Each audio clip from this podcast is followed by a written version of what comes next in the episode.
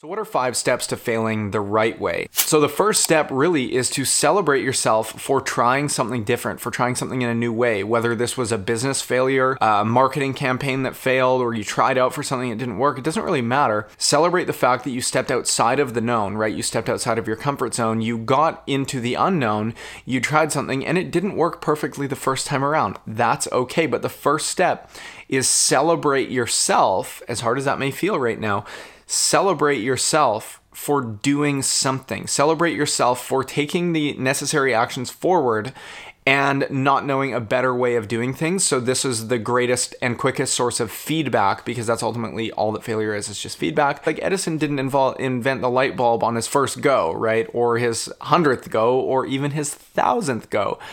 And he said, I've just found 10,000 different things, different ways that didn't work, right? So he didn't classify himself as a failure and he didn't let his life be defined by past mistakes. So, first things first is celebrate yourself for trying something new. The second thing is to understand that failure doesn't really exist.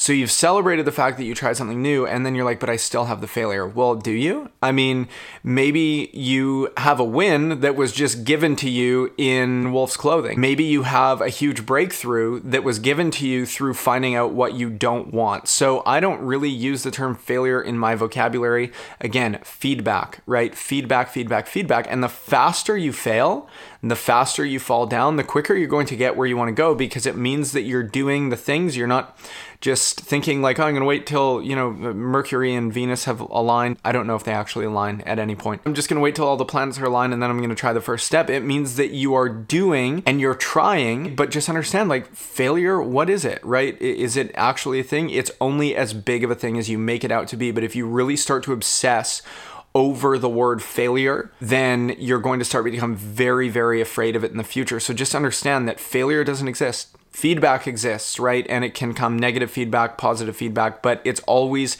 steering you in the right direction. So the next step is just delete the word failure from your vocabulary now and forever for the rest of time. Now, the third thing that I want you to do is to reflect. Ray Dalio, the Da Vinci of investing, says that pain plus reflection equals progress. And in any situation, it doesn't matter whether you just, you know, you just tried out for something and it didn't work or you lost, you know, $200 million, whatever it is, reflect. Take out a pen and a piece of paper and look at what were all of the steps that led me here, right? What were all of the actions and, and more important than the actions, what were the beliefs that were sitting underneath the actions? What are the beliefs that were driving my behavior that led me to this situation? And the more you can reflect and the deeper you can reflect, this is not a negative experience. I think, oh, reflection sounds like dwelling on past failure. No, it's not. It's actually digging to the bottom of why something took place in the first place. The deeper you go in this reflection, then the easier it's going to be to move into step four. And step four is to plan to avoid the same situation happening over and over and over, right? So maybe you just went bankrupt. Okay, well, that's okay. A lot of people go bankrupt. A lot of people that are highly successful now have likely experienced many failed businesses at many points along their life until they finally found the one thing that worked for them and the system that worked for them. So don't beat yourself up over this, but start to plan in doing things a different way. So now you've celebrated, you have deleted failure from your vocabulary, you have reflected on the steps that got you to where you were because you were doing the best that you knew how with the information you had. And when you know better, you will do better. But start to plan okay, well, what are some things that I can start to implement? Maybe I need a better system. Maybe I need a coach. Maybe I need a mentor. Maybe I need to take some courses or find some books, whatever it is. And the last one is to accept, release, and forgive. Acceptance is when you can really change something because what we resist persists. And it's like pushing two magnets together, right?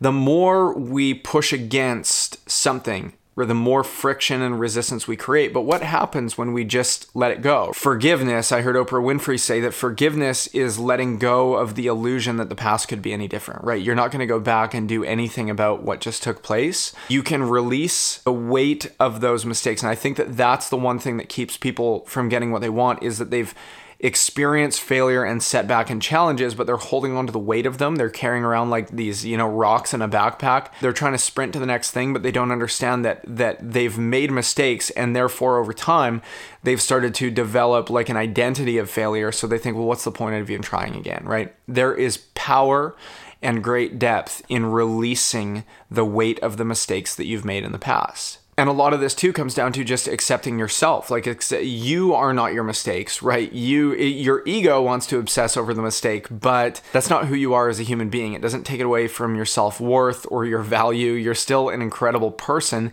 You just made a mistake. Like big deal. Look at all successful people. How many mistakes have they made? Uh, on their journey to get where they are right now, and they continue to make mistakes all the time. You don't reach like mistake immunity. In fact, the bigger you play, the bigger your mistakes are likely going to be.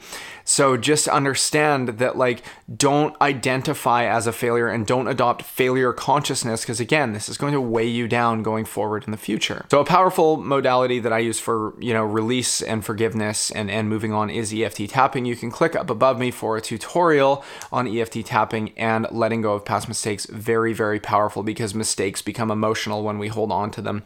They become emotional baggage that we carry around with us, and we don't need that. So, thank you so much for watching this video. There are many, many resources down below. I would appreciate it if you would subscribe, leave me a comment, rating, review, reach out to me, send me an email, uh, send me a text message. Just kidding, you don't have my phone number. Thank you so much. I really, really appreciate you and have an amazing rest of your day. I'll see you on the next episode.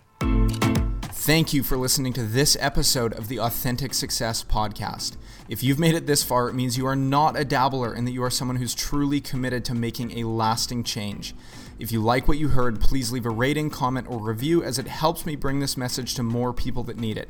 If you want to go a step further, this is an invitation to grab a free copy of my book, Authentic Success, at jordanulrich.com forward slash success.